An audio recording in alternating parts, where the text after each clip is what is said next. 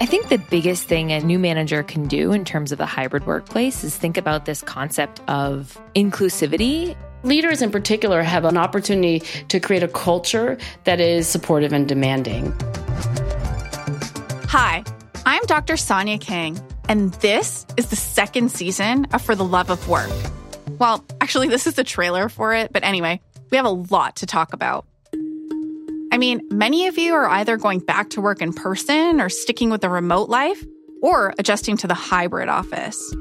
Lots of change, lots of new situations, and lots of new ways to demonstrate leadership. We see a lot of people exercising leadership without any authority. It's something we've all had to practice in different ways during the past 18 months at work and in life.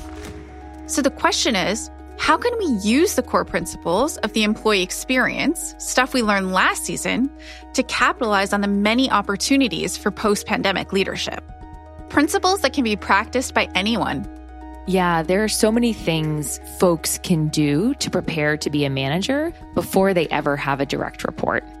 Aspiring leaders, first time managers, or really anyone looking to raise their game at work, this season is for you.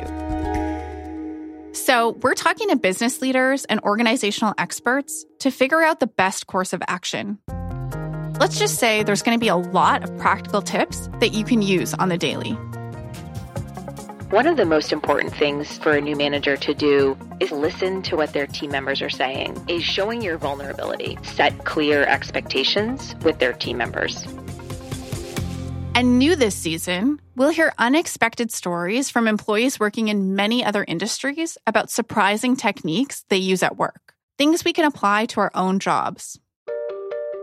A lot of people do say that the leadership position they had at a young age at like McDonald's or Starbucks, that, that was the first time that they were like, yeah, I can be a leader. So let's get started.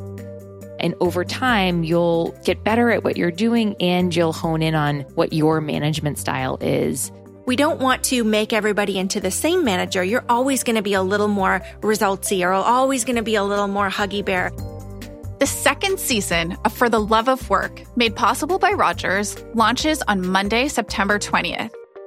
Until then, catch up on past episodes and check us out at fortheloveofwork.ca.